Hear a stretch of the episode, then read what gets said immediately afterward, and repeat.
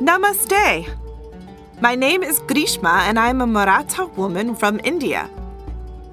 I work at home by doing different chores around the house while my husband takes care of our cows.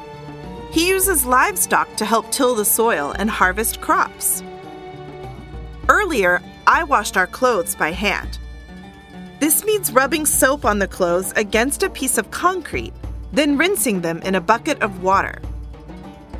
Right now, I'm cooking porridge over an open fire so that my husband can eat when he comes home. I can't wait for this busy day to be over.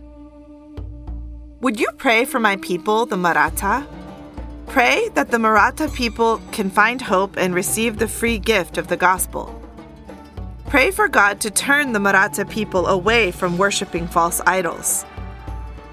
Marathas are part of the upper rural class. This means that the majority of families own land and raise farm crops.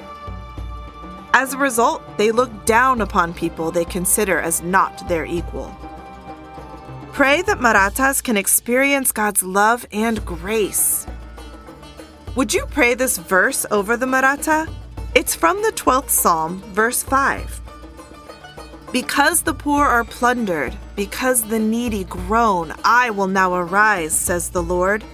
I will place him in the safety for which he longs. If you'd like to learn more about the Maratha, you can click on the link in the description. Thank you for praying for my people.